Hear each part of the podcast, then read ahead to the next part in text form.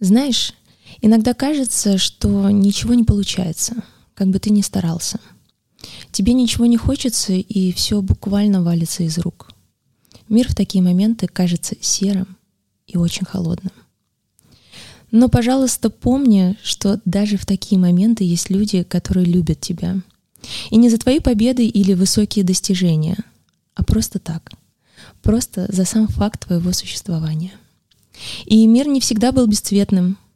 В твоей жизни очень много теплых и счастливых моментов, любимых фильмов и классных идей.